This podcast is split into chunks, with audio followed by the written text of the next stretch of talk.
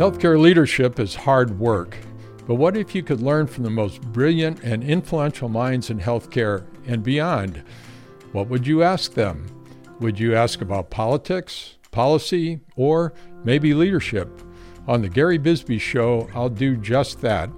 You'll hear from healthcare's most successful leaders and those experts who they listen to, as together we'll explore how the health economy is transforming.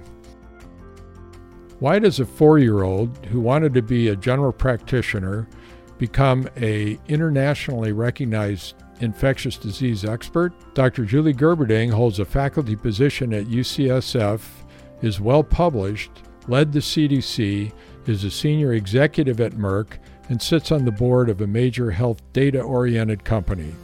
We'll uncover what has led to Julie's success during our conversation. Julie responded to many crises while at the CDC, and she became known to the world for her daily briefings during the anthrax crisis of the early 2000s. What were the decision criteria she used as she made her career moves, and what leadership lessons has she learned along the way? Julie is a vaccine expert, given her infectious disease background and having been the president of Merck Vaccines. Her take on the speed of development of COVID vaccines, the distribution, administration, and the effects of vaccine hesitancy will be interesting topics that we will pursue. Julie received her undergraduate and medical degrees from Case Western Reserve University, an MPH from University of California, Berkeley, and did her residency at UCSF. Well, good afternoon, Julie, and welcome. Thank you, Gary. It's good to see you again. We're pleased to have you at the microphone. Why don't we kick off by your background, which is fascinating. What was it like growing up as Julie Gerberding? well, I grew up in a very small town in South Dakota. At the time, there were about 821 other people in the community, and it was wonderful because very safe and secure village lots of freedom to use my imagination. Had parents that encouraged all kinds of books and had a little chemistry lab in the basement, collected lots of bugs, and just kind of had un- endless freedom and the ability to pursue whatever creative activity I thought was fun and important at the time. But of course, when you grow up in a little village, you also learn how interdependent you are it was the kind of place where we didn't call FEMA if we had a blizzard or a snowstorm. We managed to take care of it ourselves. So a little bit of fierce independence mixed in with that community. When did you decide to become a doctor?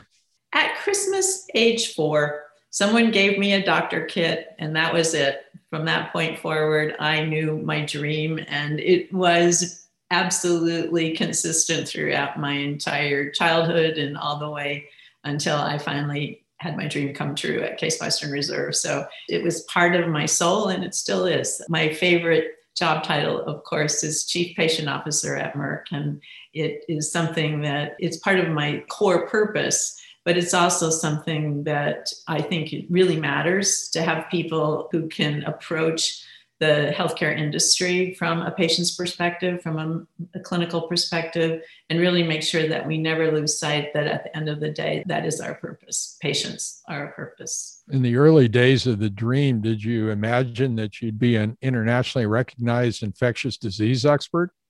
Absolutely not. I imagined that I would be a practicing family doctor in a small community hospital, sort of emulating my own pediatrician, Dr. Tracy who was a kind and gentle man.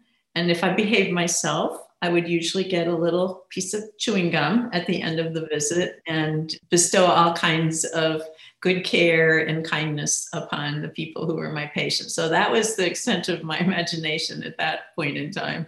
You've been so successful at whatever job you've been in academia, CDC, government leadership, and Merck. So you've played the public private side of this beautifully, but what drove you to be so successful through these various jobs that you've been in? Again, purpose is very important to me.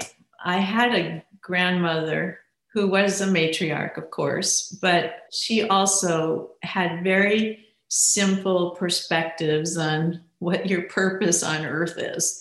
And yeah, I won't paraphrase her advice to me in its entirety, but basically, you're here to do good. You're here to respect people. You're here to bring whatever tools you have, whatever capabilities you have, and put them to good use. So it was a kind of a combination of a work ethic and a moral principle that really define a successful life, a life well lived as one that accomplishes as much as the gifts God gave you can contribute. I'd like to go right to the CDC if I could and skip over medical school and residency and faculty appointment at UCSF. But what was the story behind your appointment at the CDC, Julie? Initially, I was invited to lead a small division at CDC that was responsible for healthcare associated infections and antimicrobial resistance. So it wasn't a particularly big job, but it was a job that followed nicely on my role at the university in infectious disease, where I was the hospital epidemiologist and had responsibility for those issues in my home base at San Francisco General. So I had tenure at the time at the university. I had a lot of grant support and lots of fellows. And leaving the academic womb was a really hard choice. And I really was reluctant to cut that umbilical cord. So I asked with probably chutzpah if I could have a five year leave of absence to go and serve my country. And I went to the dean and the chair with the top 10 reasons why I thought that was a good idea and they should support it. I can't imagine that I had the nerve to do something like that looking back on it. But at the time, I guess I was a little too arrogant. At any rate, one of my reasons was that they had allowed Dr. Harold Varmus to do the same thing to go and lead the NIH. And the dean carefully reminded me, well, Julie, Dr. Varmus is a Nobel Prize winner. You are not. but at the end of the day, they gave me the leave of absence. And so that allowed me to make that transition. And once I was at CDC, I loved it. And one thing led to another in the post 911 situation, the post anthrax attacks. And I found myself as the director of CDC to my surprise. Well, you became internationally known through your anthrax briefings that went on and on. What did that feel like? I mean, you must have been communicating with people around the world about all of that. Gary, I was working for my then boss, Jim Hughes, Dr. Jim Hughes, who was the director of the National Center for Infectious Diseases. And Jim and I were working 24 7. When 911 happened, it seemed like the world changed. The world did change for those of us in the United States. And then when the anthrax attacks occurred after that, we couldn't help but string those two phenomena together. So the prospectoscope at that time was very ominous. And every time we turned around, there was a new powder somewhere or a post office with a spore or, God forbid, another person with anthrax. So it was a nightmare. And it was much more complicated than most people realize. But of course, CDC also had some of the responsibility for understanding the contaminated buildings, managing the fears and concerns of the Postal Service. Trying to figure out how to decontaminate the Senate Hart building was no easy task for the broad team of people involved in that. And we had an important role to play there. So it was unprecedented, of course, but also frightening. And I think exhausting. And really, as that evolved and sort of merged into my new role as the director of CDC, we went from that crisis to the West Nile situation as it marched further and further across the United States, causing great disruption and death in some cases. Then we had SARS, then we had avian influenza. So my whole tenure at CDC was really characterized by a series of public health crises that never really completely resolved, at least for me. So by the time I finished my role there, I think I had a pretty good case of PTSD because I had been on constantly for my tenure and never really realized what a toll that had taken on me personally. But also, of course, just the incredible sense of service and complexity and learning and the privilege of working with some of the best scientists in the world at CDC. That to me is the greatest gift I've ever been given. What advice did you give to Dr. Walensky, who seems like she's off on a crisis footing there, much like you were? Well, I was a little humble about giving her advice because she's obviously an extremely competent and expert woman and has been doing a lot in the world of coronavirus in Boston with great success. I also really respect and appreciate her track record in the world of HIV, which is the other end of my career, the beginning of the AIDS epidemic. And I did suggest that listening was important and to not just listen inside a CDC, but to really get out to the front line at the local level and the state level where public health really happens. Because it's easy to stay ensconced in the Humphrey building with the department or in Atlanta at CDC headquarters.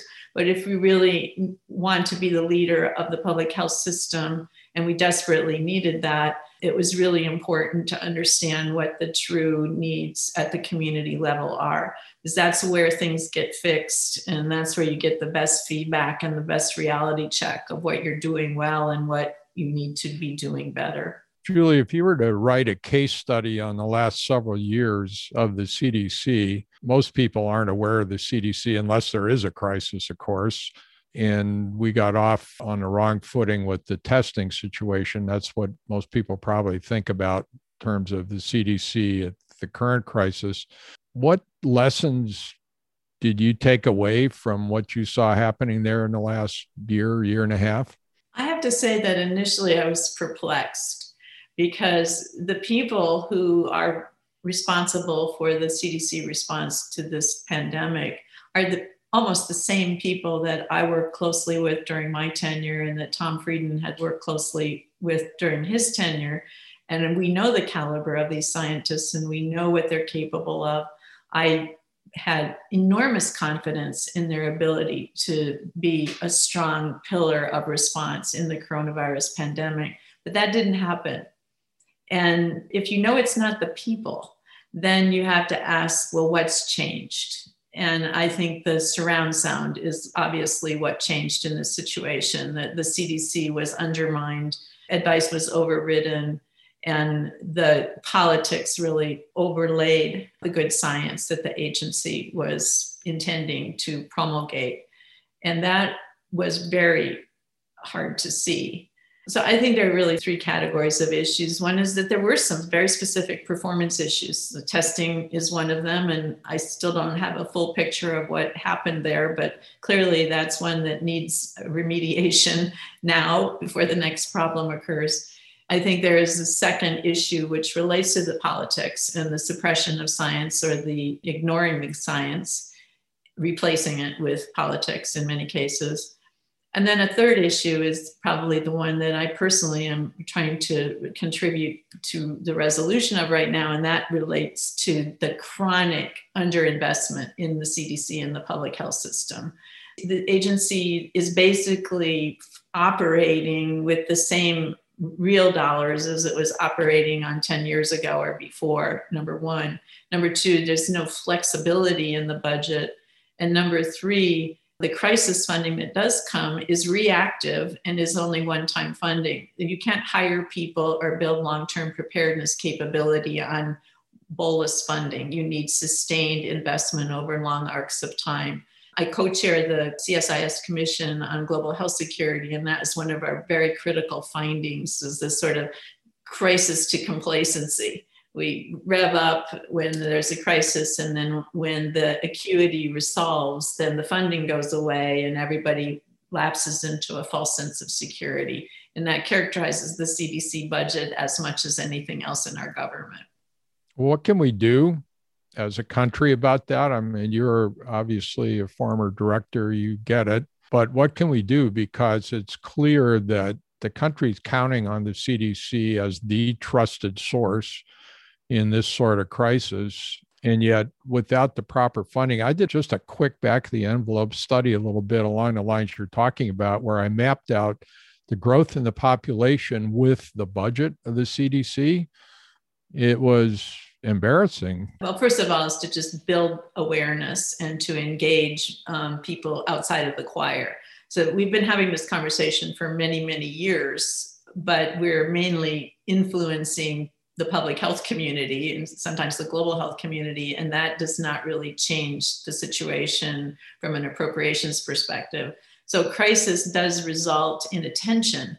But as I said, it, the cycle of crisis lapses too quickly into complacency. And part of the structural reason for that is that this is all what is known as discretionary funding. So it gets counted in the congressional budget process as falling under budget caps. So if you give the CDC more money, you have to take money away somewhere else in the budget, as opposed to a situation that we use for our national defense and defense security, where the budget is exempt from those kinds of budget caps so that you can create a long arc of expectation and you can fund what is necessary to get the job done right without having to do all the horse trading that is implicit in the approach to the CDC. So I think at least for the biosecurity component of public health, we're going to need to look at a different structure of the budget. There are several good ideas out there. One is to create a system that looks something like the Federal Reserve where there's a board. And if you remember, the Federal Reserve was created, I think, in 1913, in part to avoid the politicalization of our central banking system, but also it creates a mechanism for relative independence about financial decisions. And I think something like that might be a model that we need to take a good look at. Well, it feels like a critical need at this point. Well, on to vaccines, of course, with your infectious disease background and being the president of Merck Vaccine, you are an expert in this space. How did the speed that came about with these companies developing vaccines? I think most people thought it would be a seven year slog, and it seemed like it happened in about a year. How did that speed happen, Julie? It exceeded expectations, even for those of us who are close in and can see the opportunities for doing things in parallel as opposed to series. But part of the reason that we could go as fast as we could is that the platforms and some of the technologies were in play before the coronavirus pandemic. So mRNA vaccine work had commenced mRNA work on MERS, another coronavirus infection, was underway, etc. So there was the background work in a variety of small companies and large companies. So the groundwork was prepared. And that I think was one really big part of the story that probably doesn't get enough attention.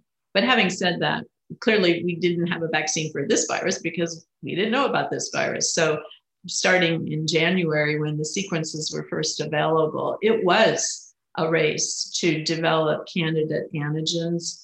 But I think the biggest time saving was to do so much of the work simultaneously as opposed to what we would normally do as a step, process it, have conversations, many meetings, do the next part of the study, and so forth. And all of that processing takes a lot of time. So, taking a look at it and really asking the question from a safety and good quality perspective what can we do fast to identify if the vaccine is effective and demonstrate that it's safe?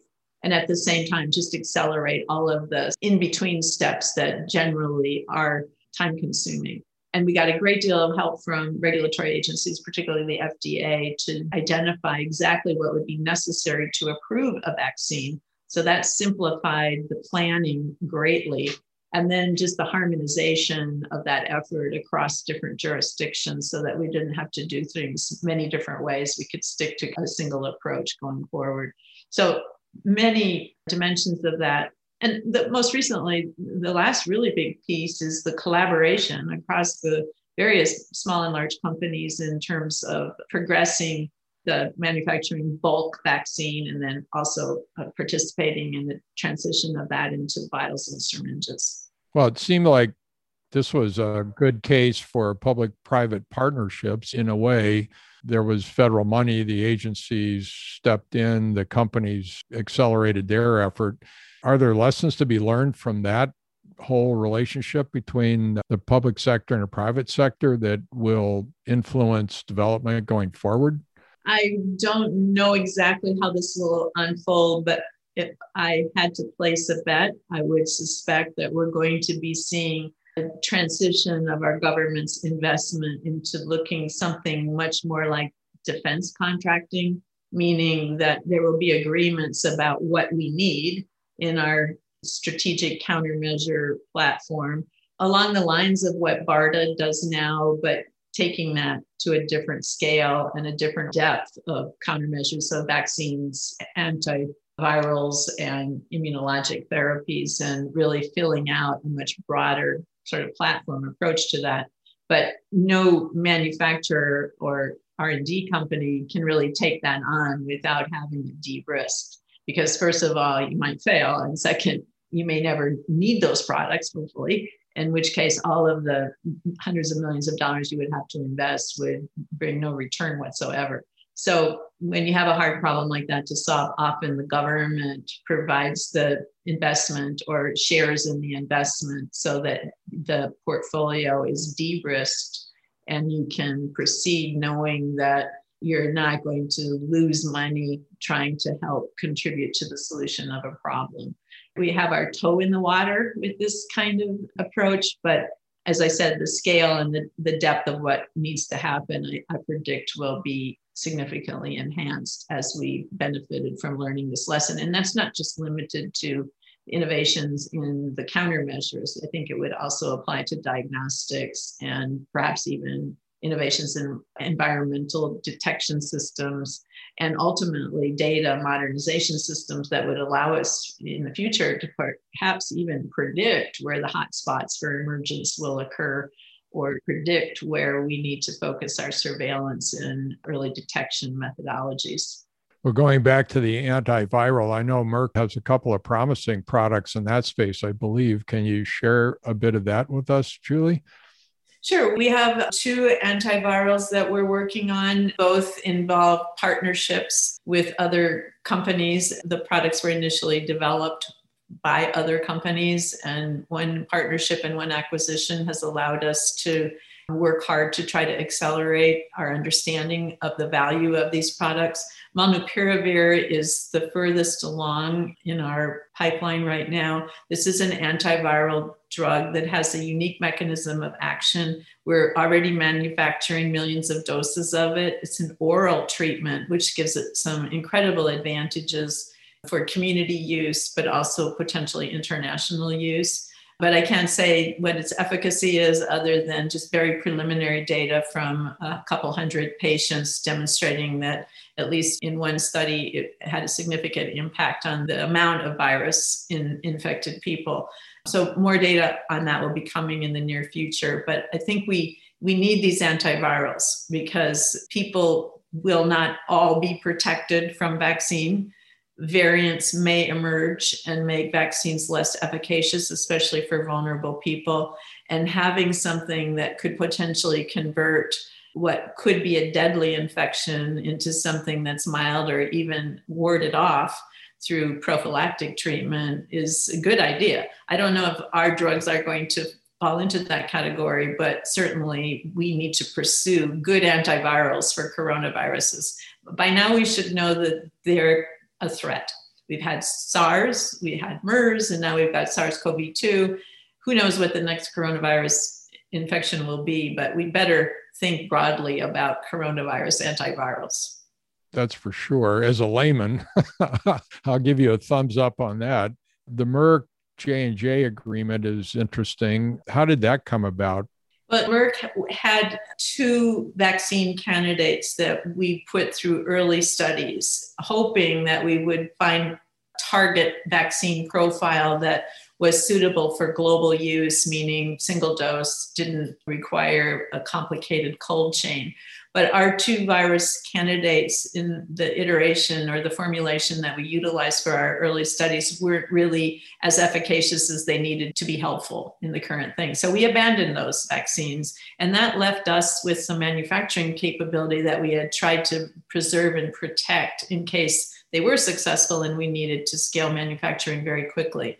So at the end of the year, when we realized we weren't going to move those vaccines forward, we started looking around to see well, who could we help? Because we have enormous expertise in vaccine manufacturing, obviously, for many, many years. And it turned out that the J&J vaccine met the same sort of vaccine profile that we were interested in supporting. One dose, less complex cold chain, et cetera and they were in need of some additional manufacturing capabilities. So the two CEOs were able to have conversations. Our government last year and then with the new administration this year was very involved in trying to match up the need for more manufacturing capacity and capacity that various companies might have. And this just seemed like for all parties a really good match. And so, quite quickly, it came together very recently into a formalized agreement. And we were also benefited by the administration's decision to invoke the Defense Production Act to help us come to the front of the line and procure some of the equipment and machinery that we needed to accelerate our ability to make this conversion of our manufacturing capacity. So the government really helped broker these conversations. And at the end of the day, these are two large pharmaceutical companies that have enjoyed a long tradition of very ethical approaches to contributing to public health issues. So it's kind of perfect in a way. It's really perfect to have J and J and Merck. I, when the announcement was made in the White House last week, I, I just felt so proud to be part of making this kind of a contribution because it really brings the best of our industry, our innovation, our commitment, our ability to collaborate, our ability to do things at scale and do them fast. So it was a really very, very special moment in the history of, I think, vaccines. Well, from the outside, there were a lot of people cheering, that's for sure. What's the tenure of the agreement between Merck and J&J?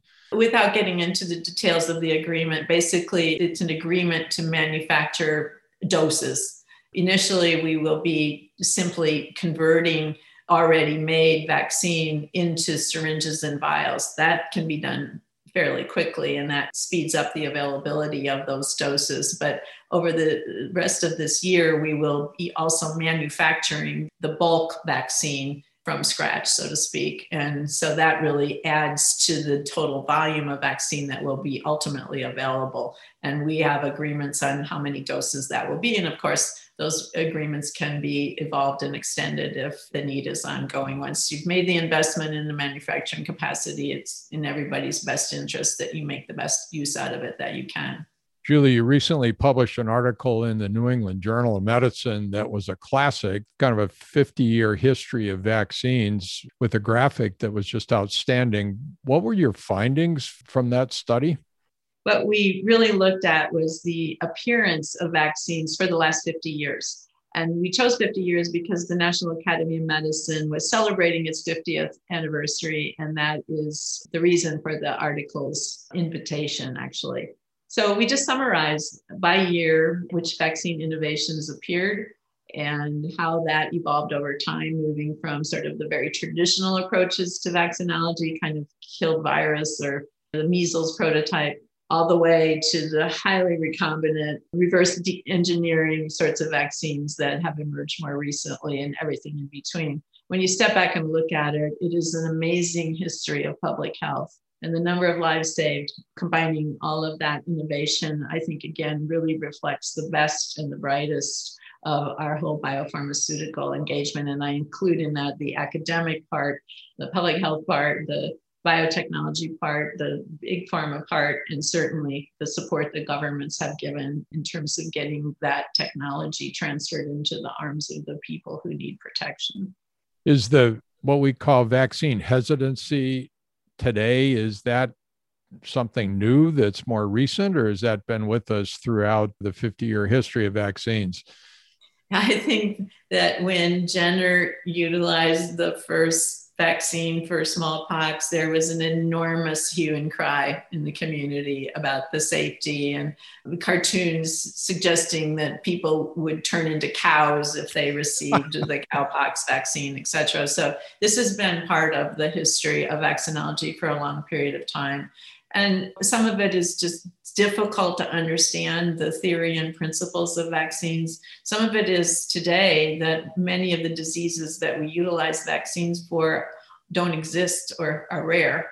And so people don't really remember how terrible polio was or how many people on a global basis die of measles. If you don't see the disease, then any real or imagined threat from the vaccine looms large. Most of the people who are in the category of vaccine hesitant are people like us, their parents who care deeply about their kids and they're hearing all kinds of things and they're just worried and they need a little bit of information and a little bit of factual recommendation from their pediatrician or their family clinician to kind of put things into perspective.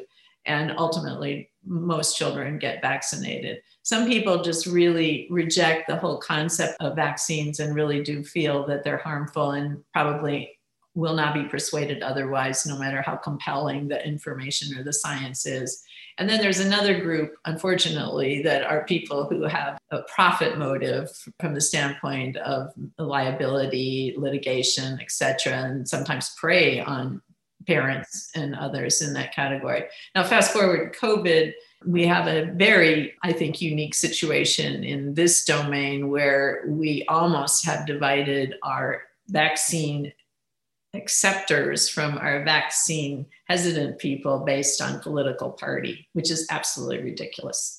This virus does not know if you're red or blue or purple. you know, it's an equal opportunity infector. And to think that there is any reason why we should politicize decisions about a health matter just really shocks me as a doctor who really understands and believes in the importance of immunologic solutions. So I'm befuddled by this. Well, it's a twofer situation. It's good for you, it's good for the community. So, reason enough to get one. Let's hope that more people decide that it's the right thing to do. Moving on to public health for a second, what we learned during this pandemic is that our public health infrastructure isn't what we would want it to be. Those of us relatively close to it know that public health has been underfunded for years. What do you think is the outcome of this? Do you think that we will allocate more resources to public health infrastructure, Julie? I think that's happened already with the pandemic investment that Congress just made, where there's a substantial investment to shore up the front line of public health vaccine confidence and some of the, again, crisis interventions that we need. But I don't know that we're prepared yet to really take a look at what is necessary to modernize our public health system. And again, I always start with the front line and work backwards. So to me, there will be many important conversations to have, and probably the middle of a pandemic isn't the best time to reform the public health system but we can certainly learn and observe and do careful assessment of what we were good at and what we failed at in the current context. There's a couple principles. One is that, again, it's got to be people focused with deep respect for communities and the complexity of our social strata, so that the public health system needs to reach particularly the people who have the biggest risk of health disparities and social determinants of health not supporting their health and well being. I think the second principle is that we need a national strategy that is long term and not based on a fiscal year or the whims of a particular administration or CDC director. We need something that has broad and strategic relevance, multi sector engagement in that kind of horizontal planning process and then we need to really sit down and decide what does success look like? We can't be everything and do everything. So what are the critical things that our public health system needs to assure? And then make sure that our investments are going there and that we're measuring the results that we achieve. It seems sort of strategic planning 101, but it's incredibly hard to do. And because it is public, it's political. And that makes it very difficult to pull through.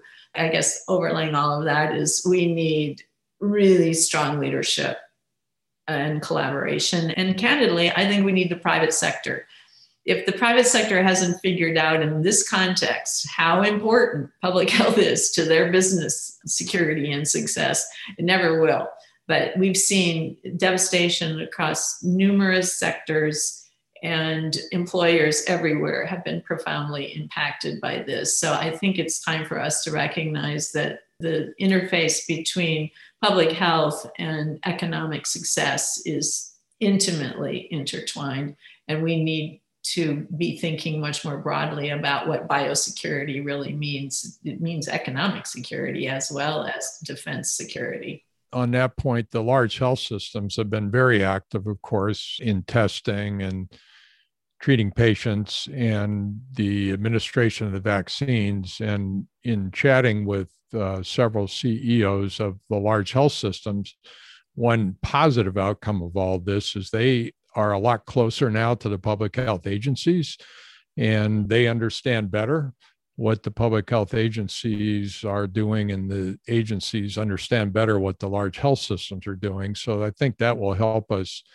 going forward. Julie, this has been a terrific interview, as expected, by the way. But I'd like to just pursue a leadership topic here for a moment to wrap up.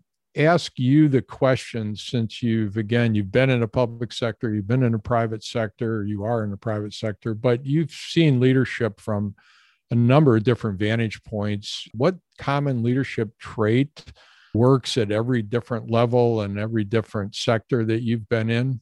Well, first, I would say destination, meaning you really do need to know what result you're driving for and be absolutely crystal clear about that, transparent about that, and focused on that. Not let the good get in the way of the important must wins. So that's the first thing. Discipline is the second D. Really need to discipline yourself to maintain that focus over long arcs of time and not get distracted. And then I think to kind of go along with that, it's development. And to me, development means that you never get so confident in what you're doing that you forget that you have a lot to learn, no matter what position you're in and that you really need to stay in that learning mode and be open to the candid criticism even if you think you don't deserve it you probably do and to use that as an opportunity to reach out and connect and take in what you can do to be a better leader but also what does your team need to be better supported and better led so that's not a simple set of challenges, but it's, it's part of the framework that I try to keep in my mind. And, and as I always say, at the end of the day, leadership is a privilege. It is a responsibility, but it's also a huge privilege to work with just such incredible people. And that's been the joy of my professional life in all of the roles I've had just wonderful teams and incredible colleagues. Well said. You've been very active in women's leadership, and we appreciate the sitting on the advisory council of her story and being a host of her story. What kind of advice do you give for young, up and coming women's leaders? It's hard to put it into a soundbite, but probably the most common thing I say to people is get as many tools in your toolbox as you can. And what I mean by that is, especially when people are starting their careers, they are thinking, well, in my world, should I do an infectious disease fellowship? Should I go to the CDC? Should I get my master's in public health? And my answer to that is yes, you should do those things because those experiences will put tools and experiences and knowledge and networks at your disposal you might not know how you're going to use those tools, but you will discover over the lifetime of your career that you'll have a need to reach into your toolbox and pull that tool out sometimes when you least expect it. I think it's an important concept because in the world that we work in today, the people who are the most valuable in organizations are the people who are the most versatile. Of course, we always need great scientific depth and deep experience, so I'm not diminishing that.